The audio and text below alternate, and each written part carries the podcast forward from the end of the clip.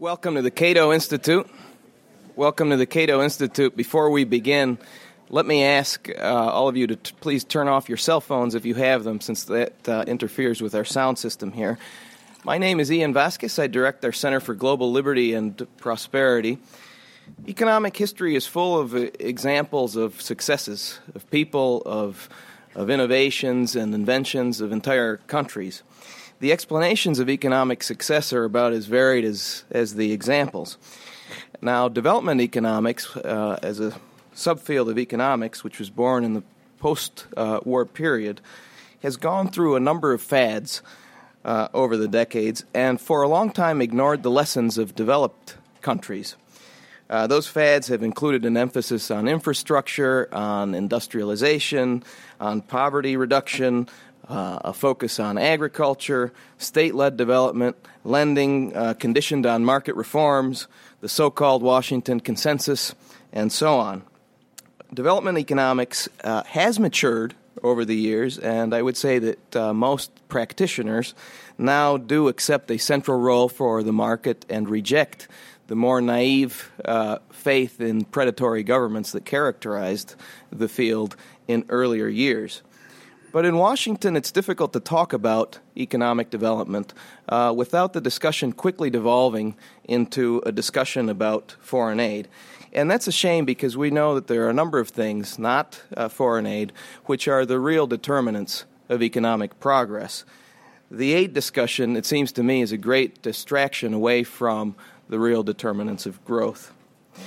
And it is a reflection also of the constructive, the constructivist mentality that I think still uh, holds sway in much of uh, development economics, uh, whereby Washington, the World Bank, or government programs are reflexively called to solve the big problems of underdevelopment. An extreme manifestation of that mentality is the current political campaign to massively increase foreign aid to poor countries in order to pu- pull them from their so called poverty traps. Old, discredited ideas are being uh, brought up, uh, ideas that have very little support actually among uh, development practitioners, and canvassed in today's political capitals. There is another view, however, uh, one that sees decentralized decision making in the market and in politics, uh, that, and that views that as a superior path. More and more scholars are discovering the insights of Nobel laureate Friedrich Hayek, one of the 20th century's greatest social thinkers, as they apply to developing countries. Insights on dispersed knowledge, on subjective preferences, on the discovery process, the role of information, and so on, all make the case against planning and in favor of individual liberty and a great deal of humility. That's why I'm very pleased to have with us today uh, Bill Easterly, who's one of the, the country's leading uh, development economists, somebody who has uh, discovered over the past several decades in his career uh, how useful some of Hayek's uh, thinking can be in thinking about economic development.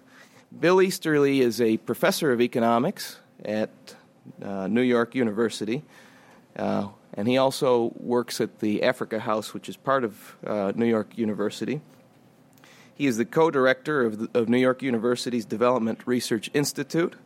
He's also a non resident fellow at the Center for Global Development here in Washington and a visiting fellow currently at the Brookings Institution. He is the author of countless academic articles and uh, several books. One of them is uh, The White Man's Burden, Another one is the elusive quest for growth. Believe it or not, I've known Bill the early uh, 1990s when he worked at the World Bank. And so it's my pleasure uh, to welcome him on his journey from the World Bank to the F.A. Hayek Auditorium today. Please help me welcome Bill Easterly.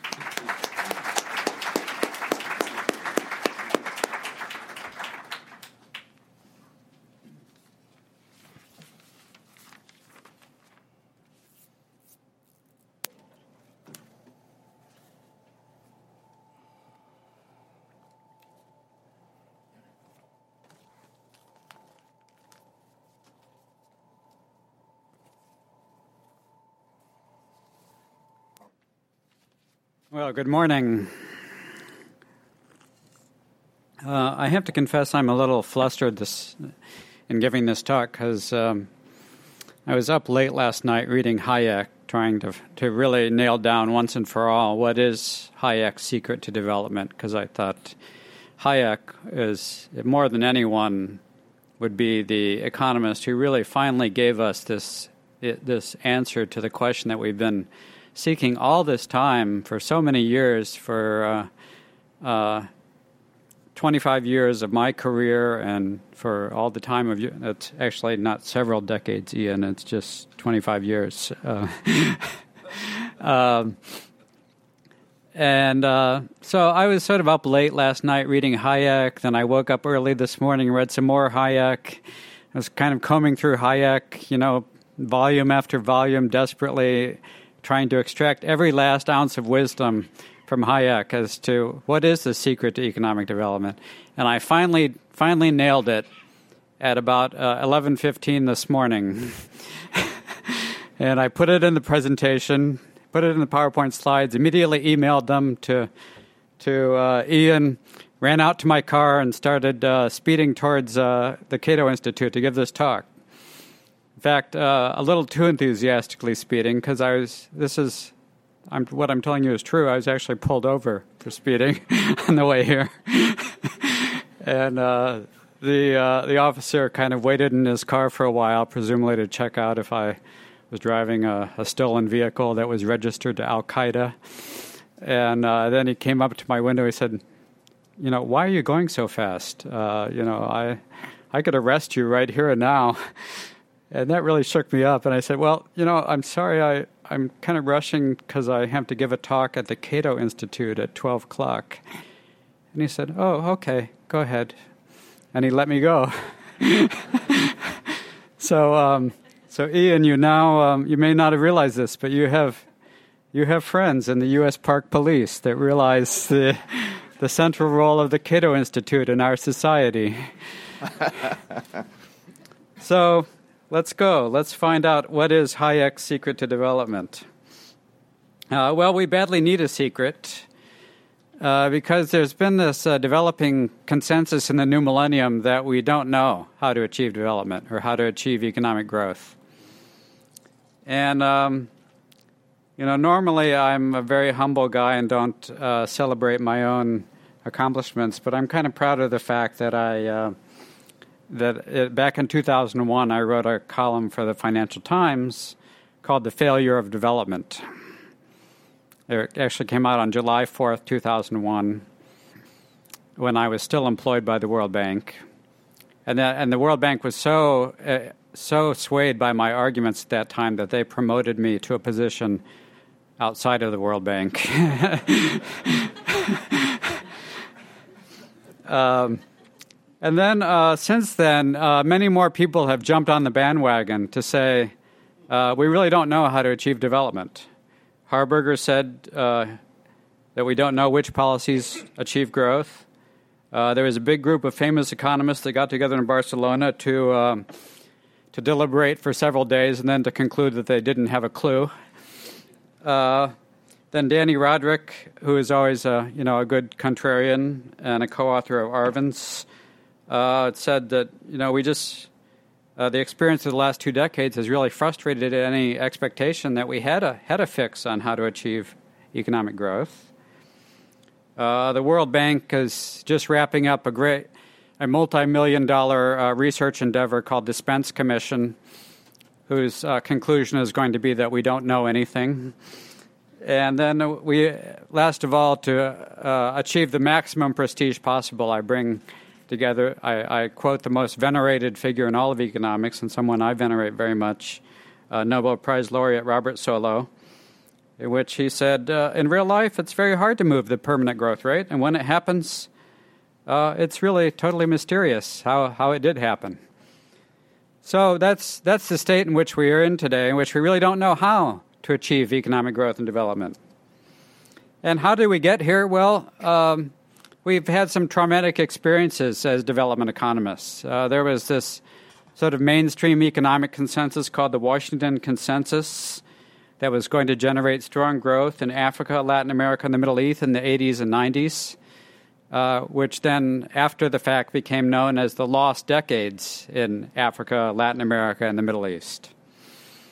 Uh, there was the failure of shock therapy in the former Soviet Union, uh, which instead of generating growth, instead generated one of the worst depressions in economic history in the former Soviet Union, as people tried to implement uh, shock therapy to introduce free markets overnight. And then, of course, we have had some rapid growth episodes, but unfortunately, the one characteristic that has been pointed out of rapid growth episodes is they don't last. Uh, almost all rapid growth episodes are, are, are a very brief duration and are not sustained. Miracles don't last. And this this is the, what we've had after the fact. There's also kind of the embarrassing fact that uh, we haven't done all that well predicting country success and failure before the fact as development economists. So I'm going back to some of the old development economists. How well did they do predicting which countries would succeed? Well, there was uh, there was one prediction that there was this this one country that unveiled a development program, and uh, the World Bank economists just kind of rolled on the floor laughing out loud when they saw the development program, and they said it's it's inconceivable that exports will rise as much as projected. Uh, the World Bank economists looked at this. They just this was a, a World Bank mission in 1962. Uh, this is completely ridiculous. This is these people have lost their minds. These people were Korea in 1962, whose growth exceeded all of the projections that were in that in that document the World Bank was laughing at. Uh, then we had uh, other people elsewhere. We had uh, prominent economists worrying about population growth in one country that was going to be the a, a, potentially explosive problem leading to a mounting unemployment burden. That was that, that big disaster that is known as Singapore, uh, as and the prediction was from uh, Nobel laureate Gunnar Myrdal in 1968. Uh, but there was uh, at least one success story that the World Bank uh, correctly called a country that had made remarkable economic progress, whose long run potential compares favorably with that of all other countries in Southeast Asia. That was the World Bank on Burma in 1958. So, and then, of course, we've been surprised by success um, in several ways. Uh, as I already mentioned, rapid growth didn't last. So the, the stars of the 60s and 70s were actually not China and India. They were Brazil and Cote d'Ivoire, who have done much worse since the 60s and 70s. China and India did poorly in the 60s and 70s comparatively, and have done great since, as you all know. Uh, then there are uh, there is one group of really consistent, great growth performers, which are the East Asian miracles. The World Bank wrote a big report in, in uh, 1993 called the East Asian Miracle that celebrated the success of eight countries. Uh, then, of course, all of them are, are all very well known examples of rapid growth to you.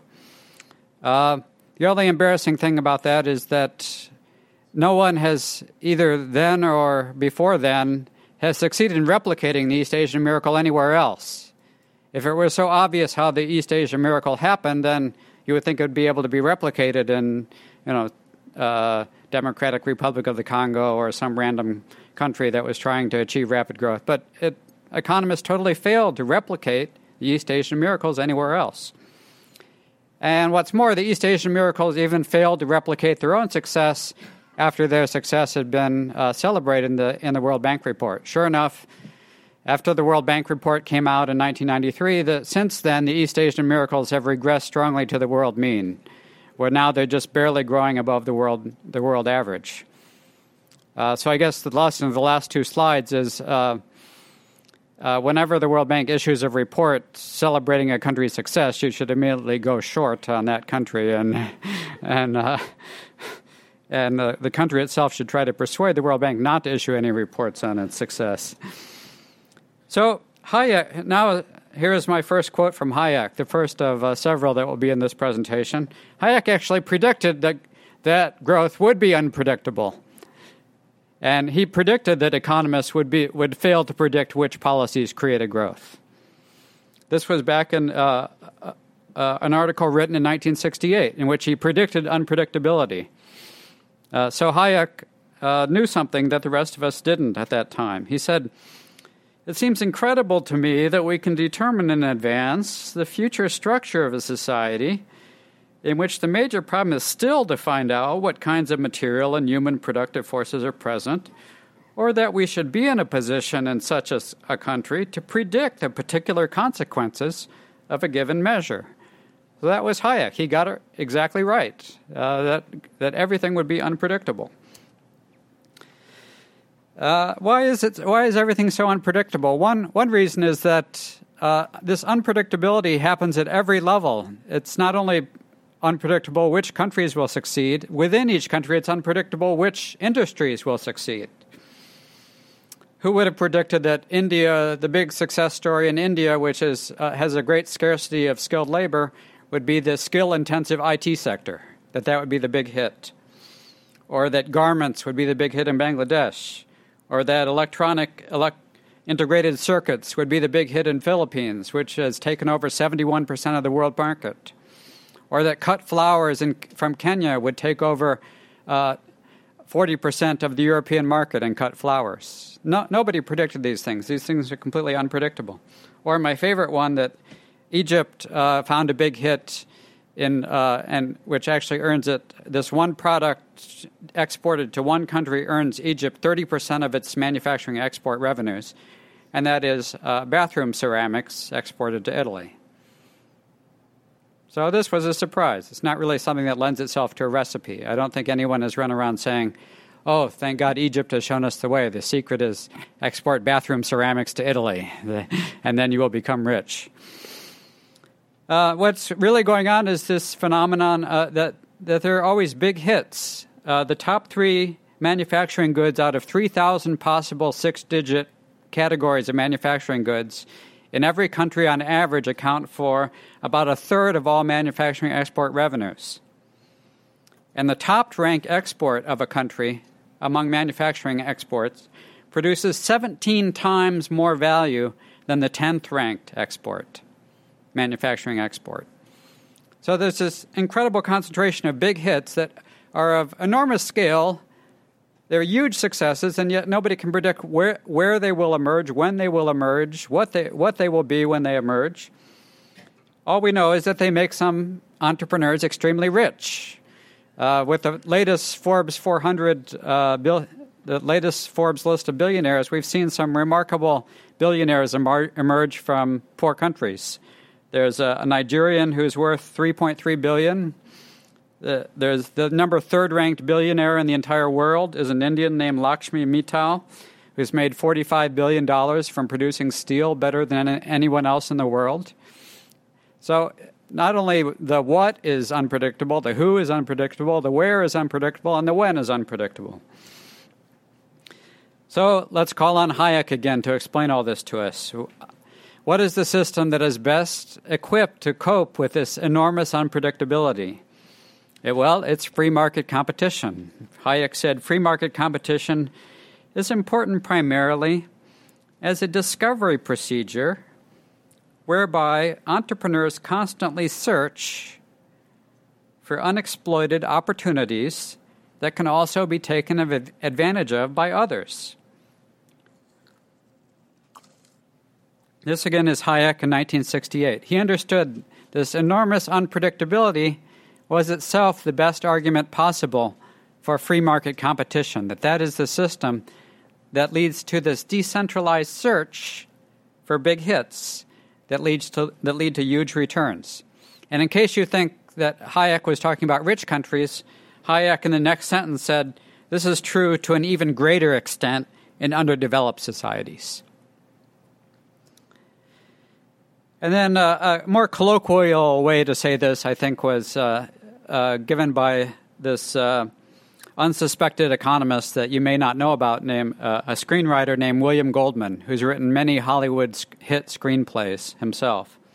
He wrote a book about his life as a screenwriter called Adventures in the Screen Trade, and he sort of gave the Hayekian view of Hollywood. Uh, but he put it a little bit more blunt, bluntly. Nobody knows anything. Why did Paramount say yes to Raiders of the Lost Ark? Because nobody knows anything. Why did all the other studios say no? Because nobody knows anything. Why did Universal, the mightiest studio of all, pass on Star Wars and thus forever lose the opportunity to star Natalie Portman?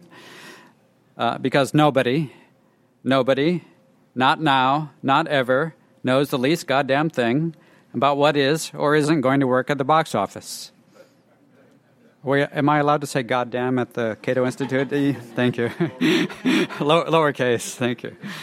Um, I don't know if you have a, like a two second delay on the microphone here with a, a bleep, but. So, despite the lack of knowledge about how to achieve developments, uh, there are all these poor people that have the nerve to achieve development anyway, in spite of the lack of our expert advice to them. Over the past 50 years, far from there being uh, a poverty trap, there was parallel growth on average of rich and poor countries. There's no systematic difference on average if you measure who is rich and who is poor at the beginning of each period over the last 50 years between the rich and the poor countries. They've both grown at about 2% per capita on average. Uh, 2% per capita is not the greatest growth rate of all time, it's, but it's unprecedented in human history uh, that the whole world would be growing at 2% per capita. And that was enough to just fuel the greatest mass escape from poverty in human history, which has happened in my lifetime. I'm 50 years old, and so over the past 50 years, I'm not taking personal credit for this, but uh, over the past 50 years, we've had the greatest mass escape from poverty in human history. Now, was this due to the genius of foreign aid? Uh, well, let's just look at the numbers. Even if we were remarkably, even if everything I ever said, uh, everything negative that I've ever said about foreign aid was completely wrong, and we took the most optimistic view of foreign aid that the, every dollar of foreign aid reaches a poor person and increases the income of the poor person one for one, would foreign aid even then have been the explanation for the greatest mass escape from poverty in human history? Let's look at the numbers. Today, foreign aid is $100 billion per year. How much income are poor citizens of poor citizens of poor countries producing for themselves every year? Uh, they're producing exactly $24,798 billion every year. So, in case you're in case, uh, uh, you're, in case you're not getting the point, the number on the right is a lot bigger than the number on the left. a lot bigger. So, this, we're talking about homegrown uh, success that people have created for themselves. Poor citizens have created uh, more income for themselves for the, to lift themselves out of poverty to now reach tr- $25 trillion in GDP for the, the poor world.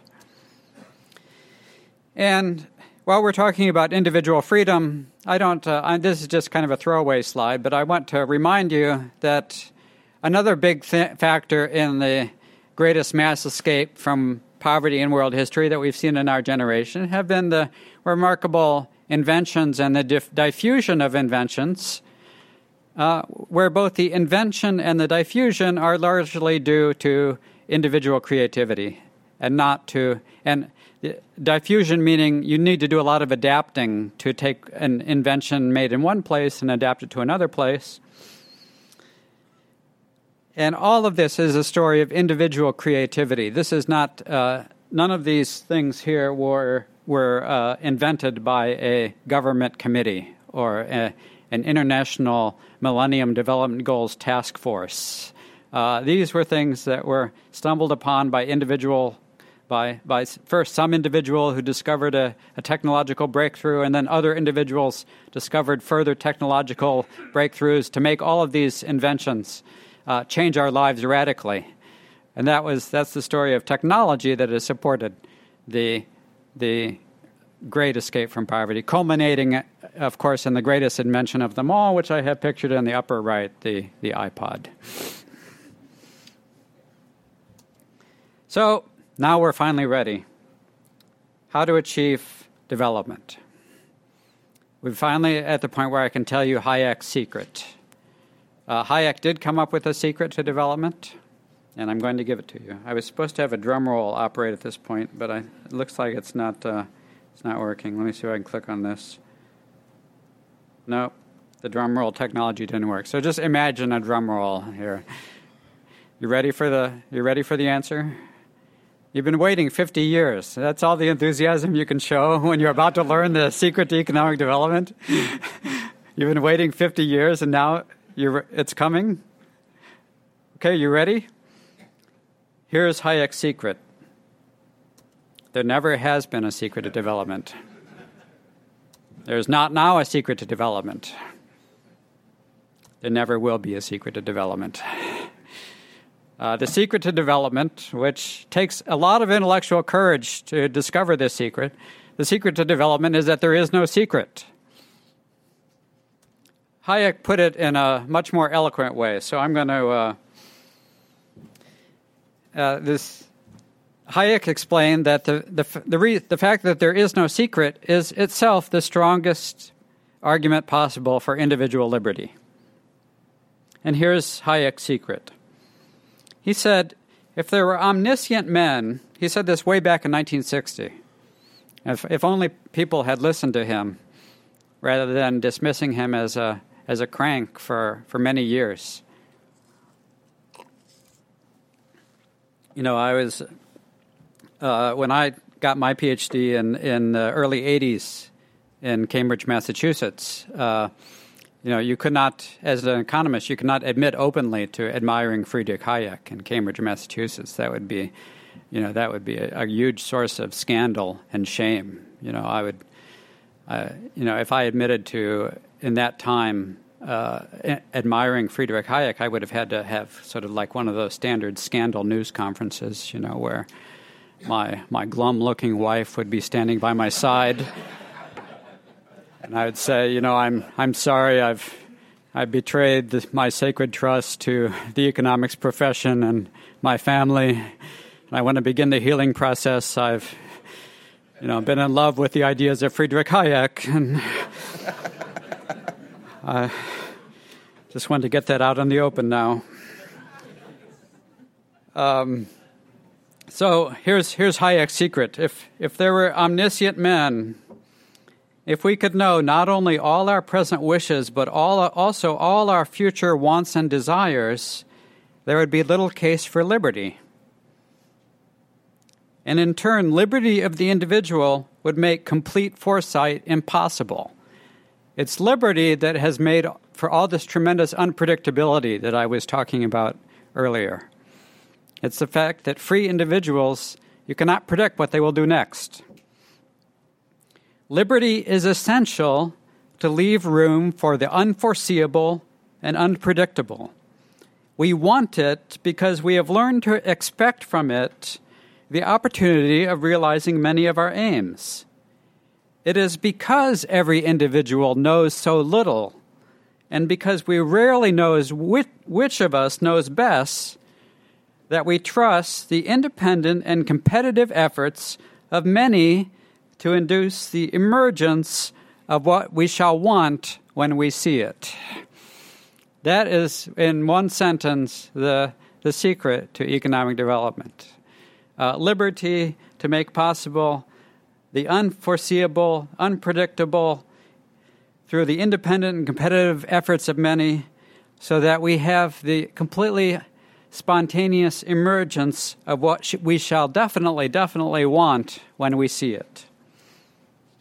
And so here we see the emergence of what we want from freedom. The more, uh, this is a measure of economic freedom. The more economic freedom there is, uh, the, the more people get, the richer they are, and the more they get in the way of material possessions, in the way of you know, computers and iPods and cars and all those things I, that I showed you before. Uh, here's a measure of political freedom. Political freedom measured on the horizontal axis, and again, uh, per capita affluence measured on the vertical axis. So here's the emergence of what we want from political freedom. Now, let me caution you right away about what conclusion not to draw from this graph. Here is, if you, if you if you think that this is the answer, then you still have not quite gotten Hayek's point. If you think that the answer was, well, oh, we know the answer, just immediately implement democratic capitalism and poor societies will become rich. That's not the answer. That's still not the answer. Because no one, there's no one in a position to implement democratic capitalism. You, there's no one who can be put in charge to implement de- democratic capitalism. That's a contradiction in terms. And here Hayek explains the process some more. So here's, you know, the fruit of all my late night reading of Hayek is all these quotes I pasted in here. You know, this is kind of a standard lazy way to give a speech, is rather than come up with your own material, you just quote someone else uh, who, who understands things better than you do. So here's another great quote from Hayek. Uh, the interaction of individuals possessing different views is what constitutes the life of thought.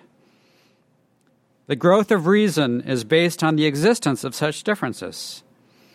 Its results cannot be predicted. Here again, he's harping on this stuff that cannot be predicted. But we've seen that's a, that's a great thing to harp on because if there's anything else about growth and development, it's that it's completely unpredictable.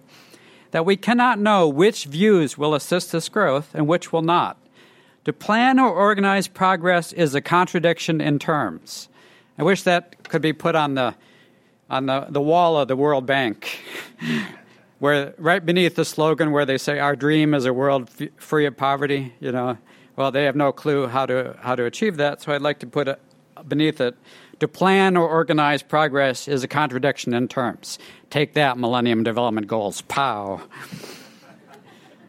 Uh, individualism, individual liberty. Individual liberty is an attitude of humility before this social process, this spontaneous social process, and of tolerance to other opinions, and is the exact opposite of that intellectual hubris which demands comprehensive direction of the social process. This is exactly where development has gone wrong for 50 years, is that we demand comprehensive direction of the social process. And that demand leads to undevelopment, it leads to lack of development, it leads to underdevelopment. Hayek's insight was giving up on that demand for direction of the social process is what leads to liberty and development. So, how do you create the conditions for individual freedom? How do you cre- uh, so it, you know individual freedom seems to be you know the the big thing going on here. So, how do you create the conditions for individual freedom? That's now, there's sort of an infinite regress here. You say individual freedom is what matters, but then how do you create individual freedom? So, the conventional answer, which again completely fails to understand uh, Hayek's insight, is the conventional answer is get, to, get together a bunch of experts on institutions, assemble all the world's leading experts on institutions for, that promote economic freedom, and have them design the right institutions for economic freedom and then uh, have those implemented by tomorrow.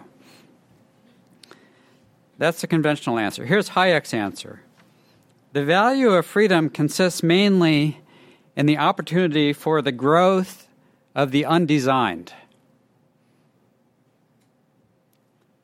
And the, re- and the beneficial functioning of a free society rests largely on the existence of such freely grown institutions. So, Hayek is saying, no, you still don't get it. You can't put the experts in charge of designing the institutions that promote freedom if the institutions themselves emerge from freedom. It's the institutions themselves emerge spontaneously from free individuals. That's the growth of the undesigned. No one's designing institutions. The beneficial func- functioning of a free society rests largely on the existence of such freely grown institutions. I know I'm really stretching the, uh, the, the, stretching the, the paradox here to the utmost. There has certainly been no successful attempt to operate a free society without a genuine reverence for grown institutions. So, the opposite of freedom is you try to do top down social engineering to try to make the right institutions. Uh, the, the meaning of freedom is that you allow out of free individuals institutions to grow to accommodate that freedom. Now, that's, this may sound really hopeless. How is freedom just going to spontaneously grow from free individuals? How is it going to emerge?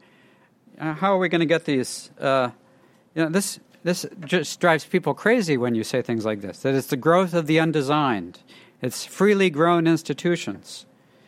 Well, uh, I don't know.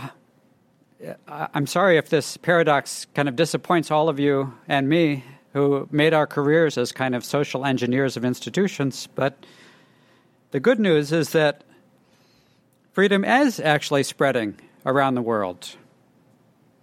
Uh, there's something happening that there's something happening here to quote the uh, the line of a, an old really smarmy sentimental rock song that I uh, that I play that my kids cringe at. Something is happening here, and some, some, the something happening here is freedom is spreading around the world. Here's two graphs: one on economic freedom and one on political freedom. You know, very very subtly de- depicted in the colors of red, white, and blue.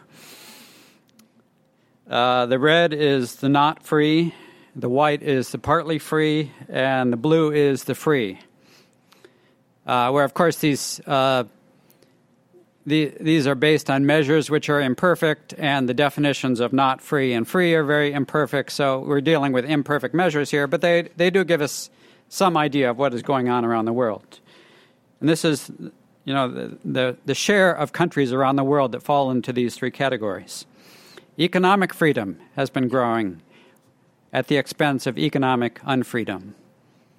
Political freedom has been growing at the expense of political unfreedom, at the expense of political oppression and repression and violation of human rights and oppression of the individual.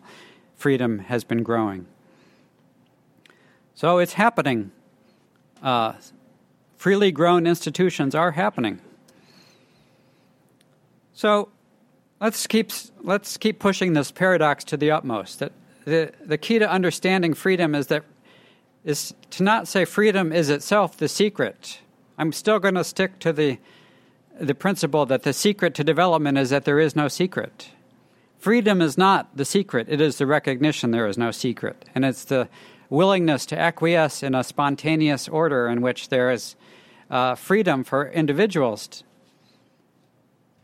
so, any expert recommending some comprehensive reorganization of a society, even if he recommends it or she recommends it in the name, in the name of freedom, uh, even, if, even if they call it free market reforms, a package of top down free market reforms designed by free market experts at the World Bank and the IMF, which I, of which I used to be one. Uh, that whole idea is violating freedom.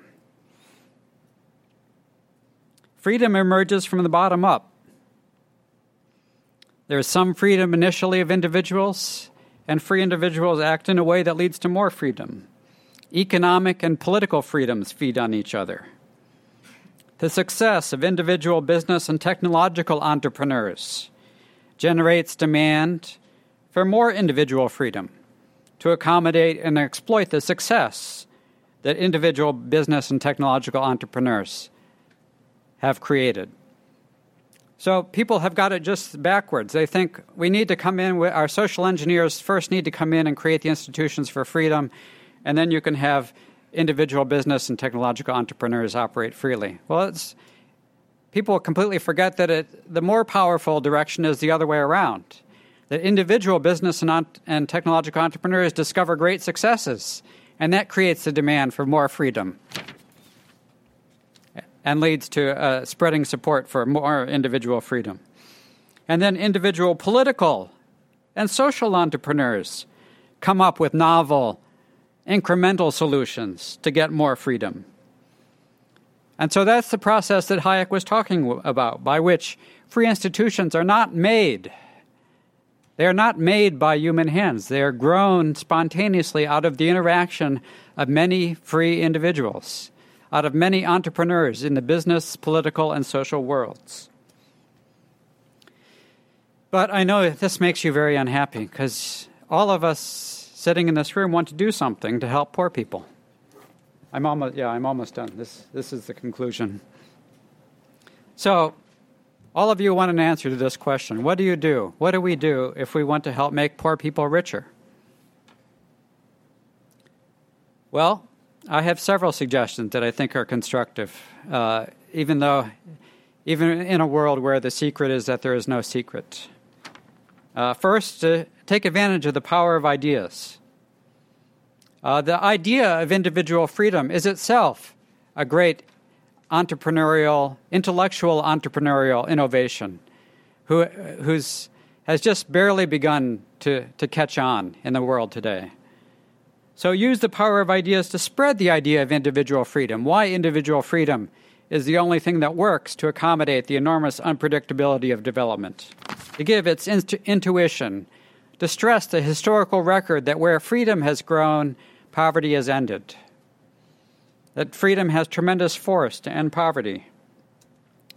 Second, to oppose ideas that seek collective expert direction of development uh, not to mention anything and specifically, but you know, any, basically any effort by the United Nations, IMF, or World Bank, uh, any effort known by something called the Millennium Development Goals or uh, any anything like that, exp- oppose ideas that seek collective expert direction of development. Actually, there's a a great new book that is just has just come out today uh, called Commonwealth uh, the, the title of the book is Commonwealth, and it's uh, Ideas for Solving All of the World's Problems uh, by that great uh, fan of Friedrich Hayek named, um, um, the name is escaping me. Um, oh, Jeffrey Sachs. Uh, he's, if, you, if, you want to, if you want to know how not to achieve freedom and development, then read, read this new book that has come out today, Commonwealth on how to uh, implement collective expert direction of development in a way that will lead, that is guaranteed to lead to underdevelopment. And lastly, yourself. Be a business, political, or social entrepreneur to discover very specific breakthroughs that will help the poor. You all have the potential. I have the potential. All of us have the potential to be those entrepreneurs that discover great breakthroughs like those that I've already mentioned either in the private sector or in the public sector, that will achieve a lot of good for poor people. So, what was Hayek's answer? Hayek's answer, he, he refused to answer the question, What is the secret to development? because it had no answer. He wouldn't answer the what. He refused to answer the question, Which societies will find the secret to development? because it's impossible to predict. Uh, but he did have an answer to one question, which is he did agree to answer the question who is the secret to development? Who is the secret to development? Have you guessed the answer by now? The, the answer to the question to who is the secret to development, the answer is each of you, free individuals, seeking another powerful thing such that the rest of us will want it when we see it. So the answer to the question is who, to the question, who is the secret to development? Who is the secret to development? The answer is you. You are the secret to development. So, if you if you need a little bit more inspiration to uh, to survive in the brave new world where everything is unpredictable and only individual liberty works to achieve development, I'll close with uh, my favorite phrase uh, of political oratory of all time, which is Lincoln's. It is rather for us to be here dedicated to the great task remaining before us. That we here highly resolve, I hear I'm paraphrasing a little bit, that we here highly resolve that our world shall have a new birth of freedom, and that government of the people, by the people, and for the people shall not perish from the earth.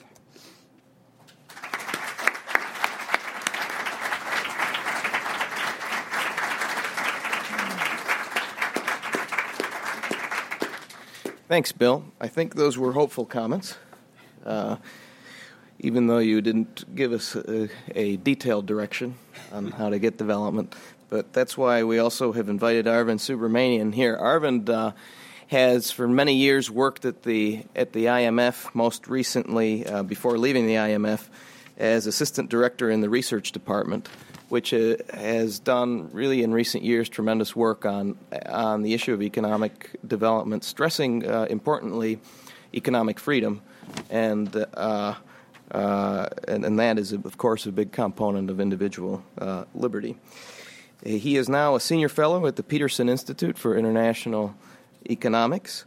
Uh, he's also a fellow at the Center for Global Development here in Washington, D.C., and he has also served uh, for GATT, uh, the General Agreement on Tariff and Trade, uh, in the past. So he has a wide experience with multilateral uh, institutions and economic development generally.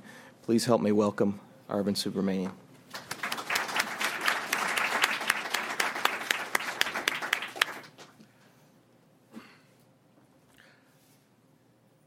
Uh, thanks a lot, Ian, uh, for inviting me here. Um, it's I was going to say it's always a pleasure to come, but as the first time I'm coming here, so it, it's a it's a pleasure to be here. Uh, if I can find my uh,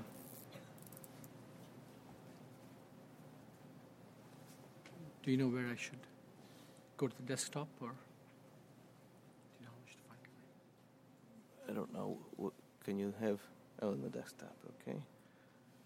It's on the desktop. we we have to search for it. Yes, it's on the desktop. Actually, let's just go there then. Okay, then. Yeah. You want to find it there? Okay,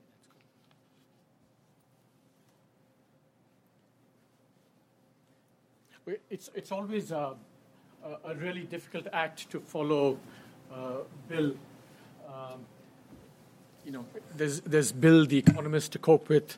There's Bill the orator, and now Bill the you know uh, the great speaker, uh, and and um, peddler of freedom, if I may say so, uh, to, to, contend with. Um, and of course, I, I didn't have uh, Bill's uh, presentation. Um, and unlike uh, the erudite Bill, uh, I, I, didn't go and read up Hayek. I just went to Wikipedia to get some uh, Hayek quotes, uh, and just to ensure that I had some measure of respectability in terms of knowing about Hayek, I went and read a very nice piece in the New Yorker by Jim Cassidy on on Hayek. So, so my knowledge of uh, uh, Hayek is, is, is fairly limited, apart from what I know, what I've picked up over the years. Now this is I know this is the Cato Institute, and, and this is an event on Hayek, and, and, and we have just heard Bill. Uh, uh, but uh, I don't think um, uh, I'm going to let that stop me from uh, challenging, uh, um, well, endorsing some, but also challenging some, some pretty important things that that either Hayek has said or has Bill has said on his on his behalf. Um, so, so, hopefully, you know, I will have we'll have an interesting discussion, so that there's some kind of back and forth here. So, so the way I think about Hayek, at least uh, the two big ideas of his, uh, through which I think one can um, view development or the development experience, uh, is that you know this is the thing about I should have added economic and political decentralization. You know, the magic of markets, the power to assimilate information, uh, the screw ups associated with centralized planning, which which Bill has suggested. Uh, and the second idea is, is, the idea of the fatal conceit. Um, and I want to break it up into, into, into two bits because I, I, think a lot of what Bill says, I think, uh, conflates two, two very different issues. One is, you know, the fatal conceit of outsiders, uh, uh, and the other is is is a more questionable, or, or, at least certainly more open to discussion. Is, you know, do insiders also suffer from a fatal conceit necessarily? And, and I'm going to argue that you know uh, uh, what Bill has said actually. Um, uh, is kind of a false opposition, and, and there is a serious question about you know uh, the question of the fatal conceit of insiders, uh, because the the opposite of you know uh, let freedom rule, let let people decide is not you know uh, planners sitting in, in, in, on 19th Street directing development. I mean, the real world is about within capitals, within countries, you have policymakers and you know, and they have choices to make, uh, decisions to take, uh, and the question is, what should they do? And, and we know, uh, as Bill rightly said, that although uh, centralized planning from Washington and New York has failed, we know that you know policymakers have made a number of successful choices, which is why development has succeeded uh, around the world. So, so we can't ultimately get away from the question of, you know, the so-called fatal conceit of, policymakers within countries. So, so what does what does Hayek have to say about these things, uh, and what does the development experience have to say about things? I mean, the easy bit is for me, and I'm going to begin with the fatal conceit of, of outsiders, uh, is the whole notion of planning from from outside. Uh, and here, you know, I am 100% uh, with Bill. Uh, this is a, a, graph from a paper, a chart from a paper that I did with Raghu on, on aid and growth, which uh, got us into a lot of trouble, which basically tends to suggest that, you know, uh, countries that receive more aid, uh, I mean, if anything, grow slower on average. So, so, so, so I, I, think a lot of credit to, to Bill for having, you know, uh, debunking uh, this idea. and you know, just to quote again his his favorite economist and my favorite economist, uh, Robert Solow once said that the job of economists is to consign bad ideas to the dustbin because you know they can't have a, there are no good ideas in economics, but at least the job is to consign bad ideas to the dustbin. And here, I think Bill Easterly's Bill is doing a, a, a great job of at least consigning one of these um, uh, uh, ideas to the dustbin. Um, now you know, we, we have various versions of this, you know, uh, fatal conceit of outsiders being able to, to, to direct or determine development. And I, I recall here once um, uh, Galbraith once, uh, you know, they were having this discussion on foreign aid, and he kind of said, no, no, no, aid is very useful. It can be helpful provided a set of prerequisites are met. Uh, and he listed, you know, the usual 25 uh, list of things, to which Albert Hirschman replied, you know, you know, if we could meet these conditions, the country wouldn't need aid in the first place. Uh, so, so, so, uh, so, so, foreign aid and the outsider conceit, I think Bill is uh, absolutely right on that. But what about the other central insight of uh, Hayek, and which you know Bill has spoken very eloquently about, um, uh, economic and political decentralization? I think, uh, I mean, I'm going to argue that it's only half right, or at least incomplete uh, or at least not completely consistent with the evidence, and that there are lots of interesting questions here which uh, don't necessarily follow from or are consistent with, with, the, with, with, what, with the Hayek view of the world. I think it's broadly right because, on average, it is true, uh, as Bill said, you know, in the last 25, 30 years, we've seen huge increases in growth, huge reductions in poverty, and surely a lot of that has to do with this move towards uh, uh, economic decentralization uh, that Bill spoke about. But I think uh, the way I see it, there is a really deep puzzle uh, lurking in the background of development experience, which is that it is not the case that countries that have reformed the most, i.e., that have undertaken the most economic and political decentralization, are the countries that have done better. Uh, let, let me show you a few charts. Um, the IMF now is compiling these very nice indicators of uh, you know, reform, how much market reform has taken place uh, around the world. And I'll just show you one chart, but I think the picture is generally true. This is, for example, how messed up are banking sectors within countries. And no matter what kinds of charts of these, of these type you see, uh, two things stand out. That whether you take the current level of how messed up countries are, or how much change there has been over time in terms of undertaking market reforms, you will find that Africa and Latin America do much better than many other countries. I.e., between, let's say, 70 and 80 and now, uh, Africa and Latin America have reformed the most, and on most indicators, in terms of how open they are, they're actually much more open than many of the so called messed up countries. Now, but of course, the performance has been very different. The star performers in the world over the last uh, 25 years, and even going back over 40 years, are, you know, in the first period, as Bill mentioned, East Asia, but in the last 20 to 25 years, it's uh, China, India, and Vietnam. Uh, and Latin America, which did so well uh, between 16 and 80, after 20 years of reforms, not only is doing much worse than China, India, and Vietnam, it's also doing much worse relative to its own past before 1980. So, so I don't think we can get away from this, this deep puzzle about the development experience of the last 25 years.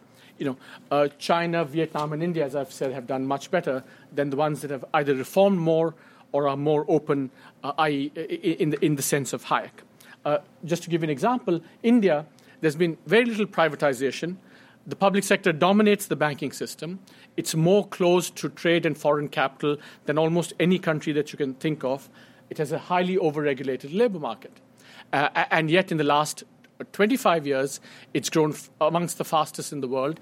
And in the last four or five years, ha- ha- has really ra- uh, grown uh, very rapidly. And same is true for China. You know, it's, it's a messed up system. It's still a socialist system. Uh, and a point that uh, Dani Rodrik makes, I think, is quite compelling that if, in fact, China, India, and Vietnam, and countries like that had been doing worse than they are, and doing worse than uh, wash, uh, than Latin America and Africa, I mean, this would be uh, um, a kind of um, a home run for, for, for the Hayekian view of the world. You know, more economic uh, decentralization, uh, the faster the growth. Uh, but, but that's not what, what, what the data shows you. So, so this is, I think, a, a, deep puzzle about the contemporary uh, development experience.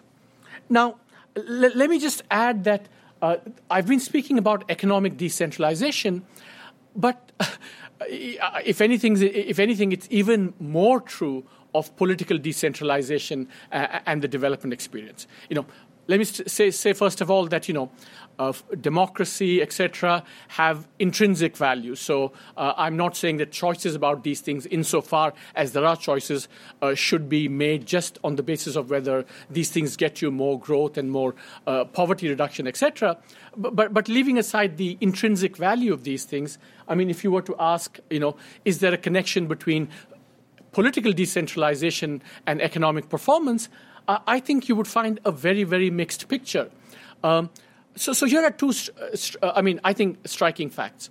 The only two countries in Africa that have grown sustainably over the last 40 years, the only two countries are Botswana and Mauritius. And what is common to them? They are the only two countries in Africa that have been sustained and uninterrupted democracy since independence. So this would be like, you know, strike one for von Hayek and Bill. But the problem is, uh, you know, you, you, look around East Asia, the model very much has been uh, lack of political uh, decentralization for long, long periods, uh, rapid growth. You know, you think of the East Asian countries. Uh, and then, either, then eventually, political decentralization catches up with economic decentralization, as in, um, you know, um, uh, Korea, Thailand, Indonesia, or it doesn't catch up at all, as, as in kind of Singapore, uh, uh, uh, for example, and, and China. So, so, so to say that you know, political decentralization is, going to, is, is the answer to economic development is certainly not consistent uh, with the data, and, and uh, uh, it's difficult to make a case for these things just on the basis that you know, these will deliver economic development. I don't think that's borne out uh, by the data. So, so, so how does one think, understand this puzzle? And the way I think about it is, is the following: that um, there's no question that you know markets are important to create the opportunities, uh, the incentives uh, for the private sector. But I mean, if what I said is just right, that that's not enough because certainly uh, the countries that have done more in this direction are not the countries that are, on average have grown faster, then there's something else going on here. Uh, uh, and that you know uh, uh economic decentralization is important, but it's not, at least over these periods that we've studied, not decisive in terms of generating a long run growth. So, so, so the way I think of it is that you know there is some there is a black box out there which we don't fully understand, and it's that interaction between this black box and the opportunities created by by markets and economic decentralization that delivers on, on economic development. What this black box is, I completely agree with, with Bill and, and, and von Hayek. I mean, uh, we don't r- really know because certainly the, the experience has been very, very heterogeneous uh, uh, in the last 25, 30 years. Uh, in the case of uh, India, for example, the, the skills that are uh, uh, uh the skills-based IT revolution that you know everyone celebrates now was created completely. You know, um, it, was. It was uh, historically created, created by the government, and under uh, you know unusual circumstances. And it just happens to be a matter of luck today that India turned out to have these skills in order to exploit the opportunities created by the IT revolution. And of course, you know, in the case of China, yeah. In the case of China, I mean, dare we say it? I mean, s- some of the uh, some of the capabilities that China has had uh, to create the growth have been created by have, have been a, a, creation of, of communism. So uh, so, so I'm not saying, therefore, that you know uh, communism sh- is the recipe or, or the, is important to create the capabilities, but it's, it's something that we just don't understand. But, but the essential point is that just economic decentralization is not delivering, uh, uh you know, all, all the goodies that, that, that, that, we want out of an economic system. So, so I think. Um, it's clear that we do have a robust understanding of the negative agenda, you know, what not to do. Uh, you know, it's easy to say don't be a Zimbabwe, don't, don't create, don't debase the currency, don't create hyperinflation, uh, don't expropriate wealth, uh, and, and, and some basic don'ts we have a good sense of. But beyond that, I think there are at least uh, two kinds of uncertainties which are very much consistent with the Hayekian notion of, of the fatal conceit. You know, Kierkegaard said that, you know, life is lived forward but understood backwards. But I think uh, in the case of development, both the retrospective understanding uh, is riddled with under, uh, uncertainties uh, and even more so about the prospective, you know, uh, policy agenda for what to do to get some of these uh, things that deliver economic development.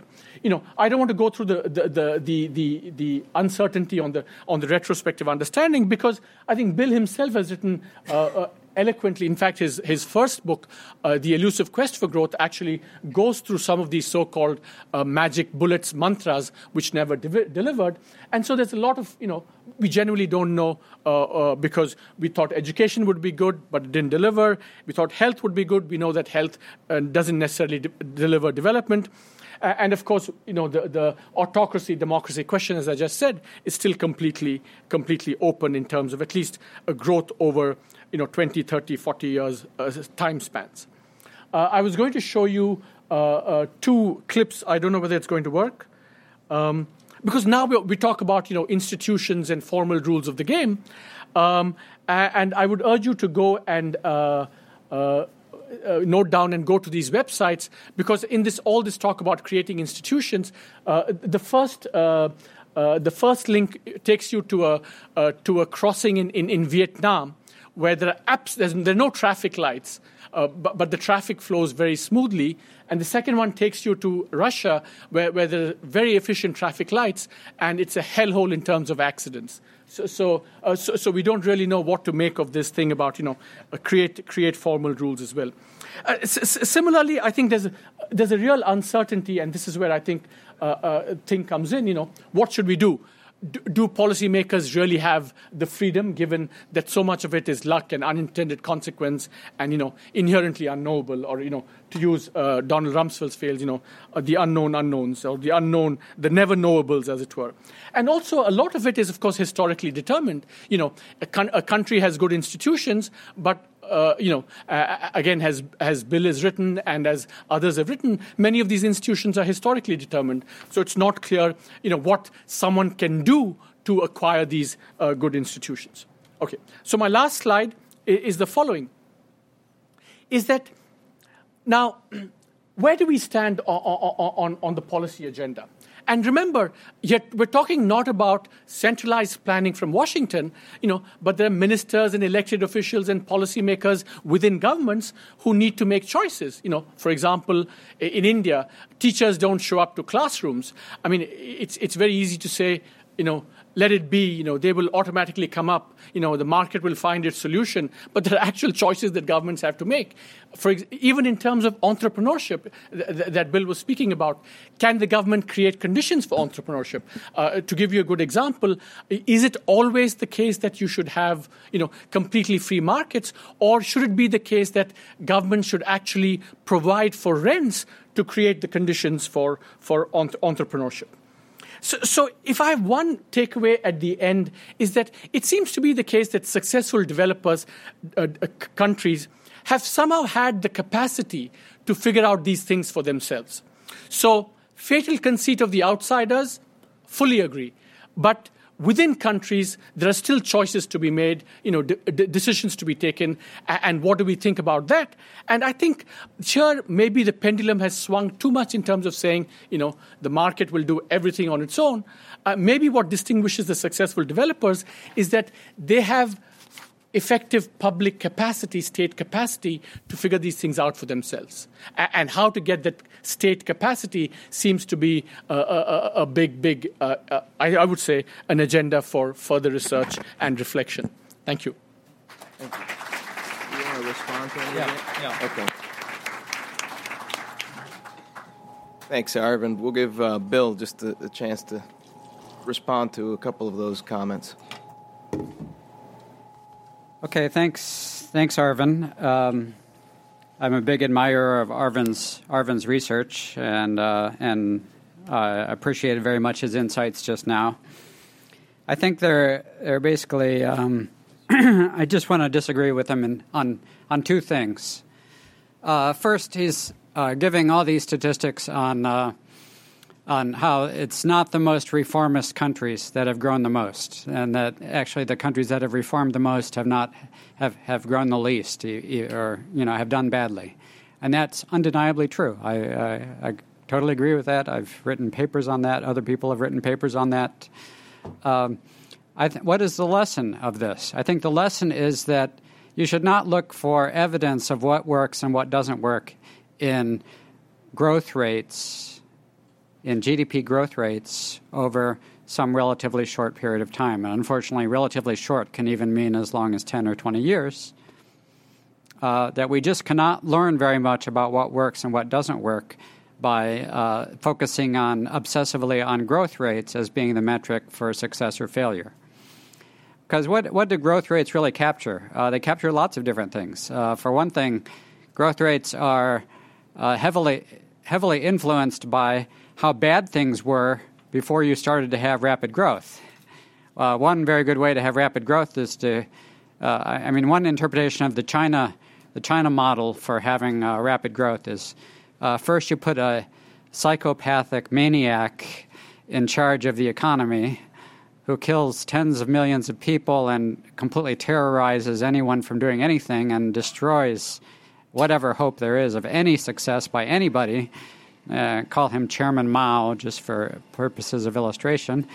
And then thank God he dies, and you get somewhat more sensible, pragmatic people take over and move away from you know, a homicidal assault on the, on the citizens of the country to sort of letting them operate in globalized free markets and take advantage of, of global free trade by themselves. That's, that's a formula for rapid growth. Um, so, you know, any one of you, if you, you, you can achieve rapid growth in income by, uh, you know, giving up everything you have and becoming a homeless person for a year. You have a very low income for that year. And then return to what you were doing before and be, be, once again resume the business of becoming a successful, high earning professional. And then you have very rapid growth of your income from the time that you were a homeless person to the time that you were a high income professional. So that's growth really doesn't mean anything more than that. It just means things were really disastrous before, and now they're not so disastrous; they're better. So it, that that kind of evidence t- tells us very little about what is the key to success or failure. I think the, the the meaningful evidence is very much in levels. Those graphs that I showed you before between economic and political freedom and the high, very high correlation with the level of development. I think that is what vindicates the Hayekian prediction that out of, out of freedom will emerge uh, the, the successful meeting of the wants and needs that we can't even foresee or predict today of the population. And, you know, how does China and India do on that scale? Well, not so good. Uh, China was at uh, one tenth of uh, GDP before the new PPP revision, how much was China's income revised downward in the new PPP? What, 40%. 40%. So now it's at China's at about 120th of U.S. per capita income. So, is China a great success? No, not yet. Uh, we have to wait for quite a while before we call China a great success. India was at 120th, and how much is it, where is India revised down? Also about 40%. Also by 40%. So now India is something like one 140th of uh, U.S. per capita income. Is that a great success? No, not yet. We're going to have to wait for a long while before we see whether India is is really a great success or not. It's levels that matters. I mean, both both for the rationale that I gave you before, but also because levels is what matters for well-being. You don't. Uh, what what you know meets your material needs is your level of income, not your growth of income. Uh, the second point I disagreed with with Arvind is that the idea that there's uh, the key to success is that uh, the state has the capacity to make the wise choices, to figure figure out the wise choices for all of society. Now, uh, certainly there's an element of truth in this, but I think it's much more uh, chaotic than uh, than Arvind makes it out to be. I, th- I, think Arvind's view is very much the conventional view of a lot of a lot of economists, so I certainly respect that view. But it's a view which I think engages in a little too much hero worship of poli- of of you know policymakers at the top, and uh, uh, basically jumps to the conclusion that if anything good happens in the economy, it must be to the due to the credit of these heroic policymakers at the top that figured things out. And actually, we have no direct evidence of that. How do you how would do you actually uh, prove that? uh, idea that the policymakers were such geniuses at the top. It, it, it, seems instead to be what is known in, in uh, social science as the halo effect. That whenever there's a success, you attribute it to the great leader at the top.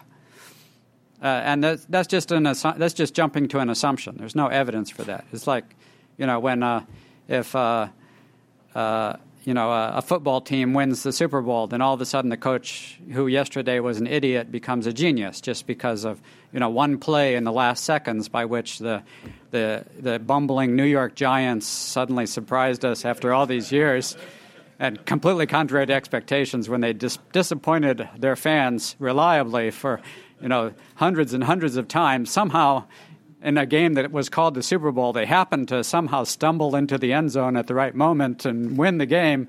Suddenly, their idiotic coach is now called a great genius because they won the game. Well, that's pretty much what we do when we say, you know, well, uh, oh, those Korean policymakers, they were such geniuses. They figured everything out. Uh, they they made the well. You know, how do we know that? How do we know it wasn't uh, some really dynamic Korean entrepreneurs that found big hits, and that set the whole chain in motion by which uh, the, the leaders who may have been kind of clueless at the beginning gradually accommodated uh, the success of the private entrepreneurs. Now, I'm not, I'm not saying that there is no role for the state whatsoever. I think it's a more chaotic role that individual political, political operators, um, you know, under certain political systems that, are, that reward politicians for doing things that are good for economic development in a sort of competitive way, uh, that they do figure out opportunistic steps that, that enhance the prospects for economic development.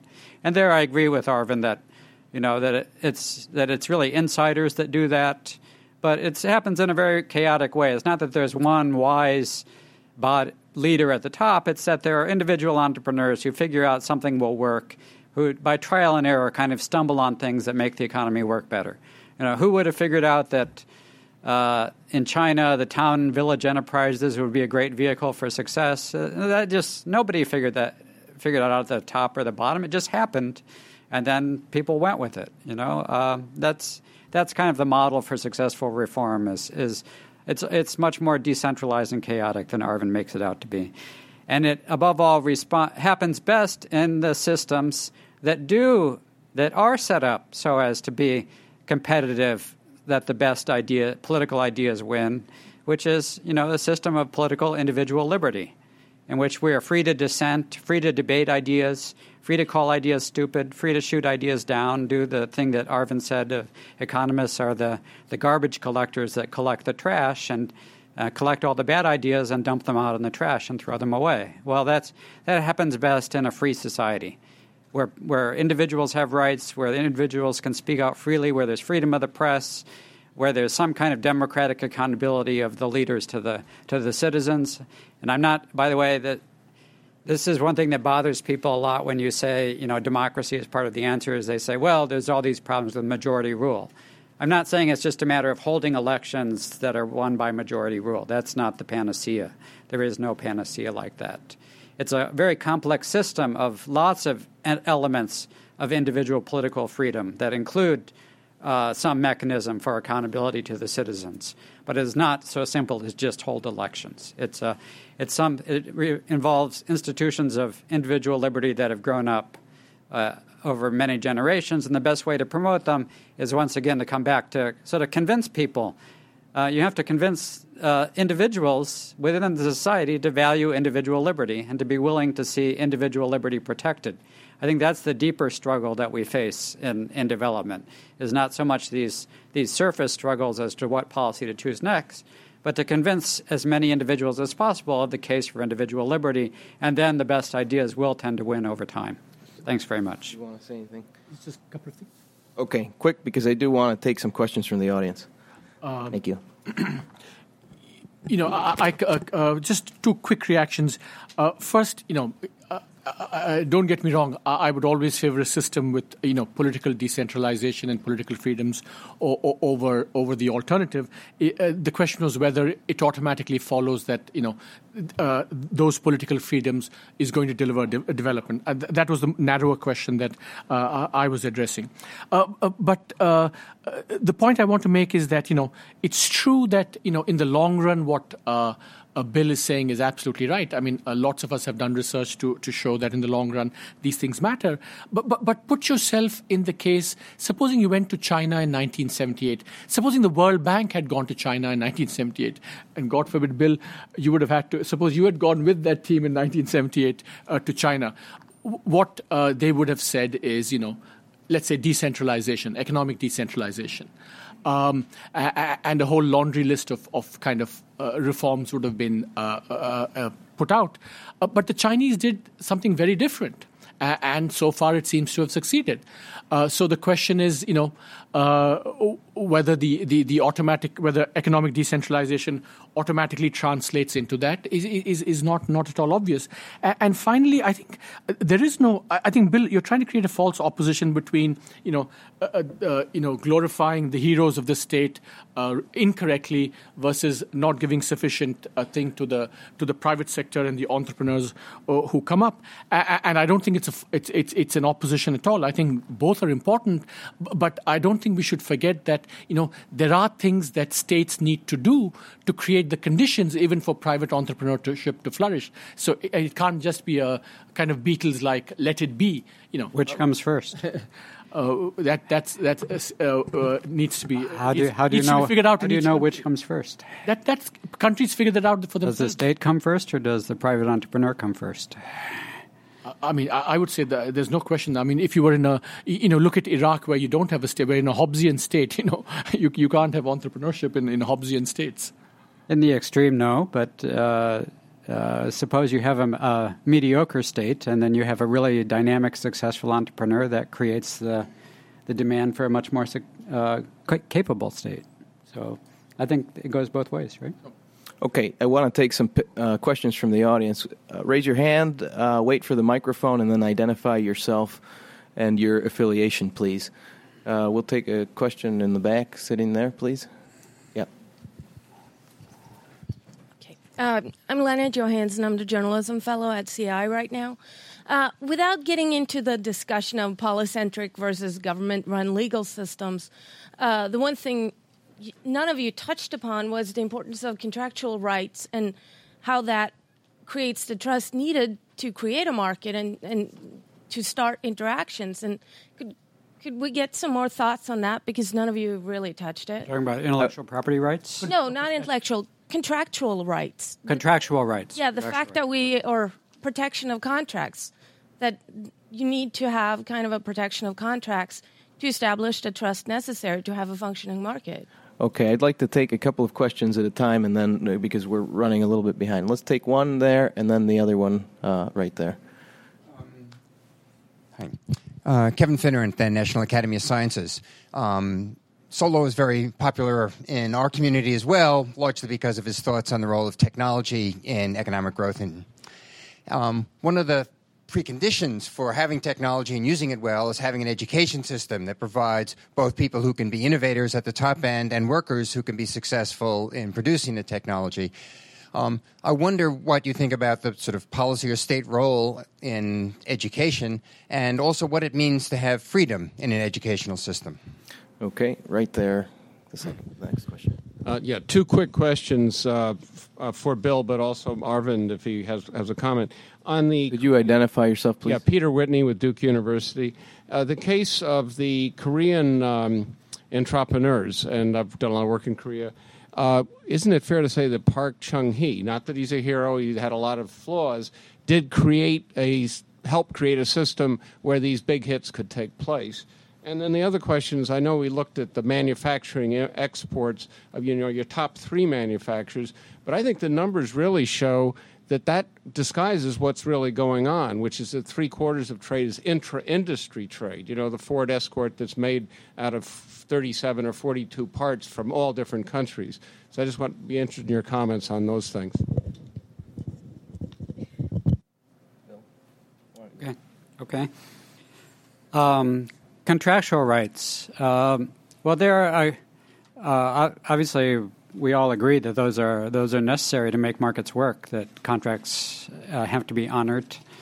Um, well, you know, just to continue in the contrarian vein that I seem to have gotten stuck in uh, today, uh, you know, the, there's uh, a very important way in which those emerge from the bottom up, and they're not they're not they don't emerge just by you know the state passing a law that says you know everybody shall honor thou thou shalt honor thy contracts from now on. You know that that's not really how they emerge. There's uh, a lot of it would be incredibly costly for the state to enforce all the contracts that make our economy and even our regular social lives function.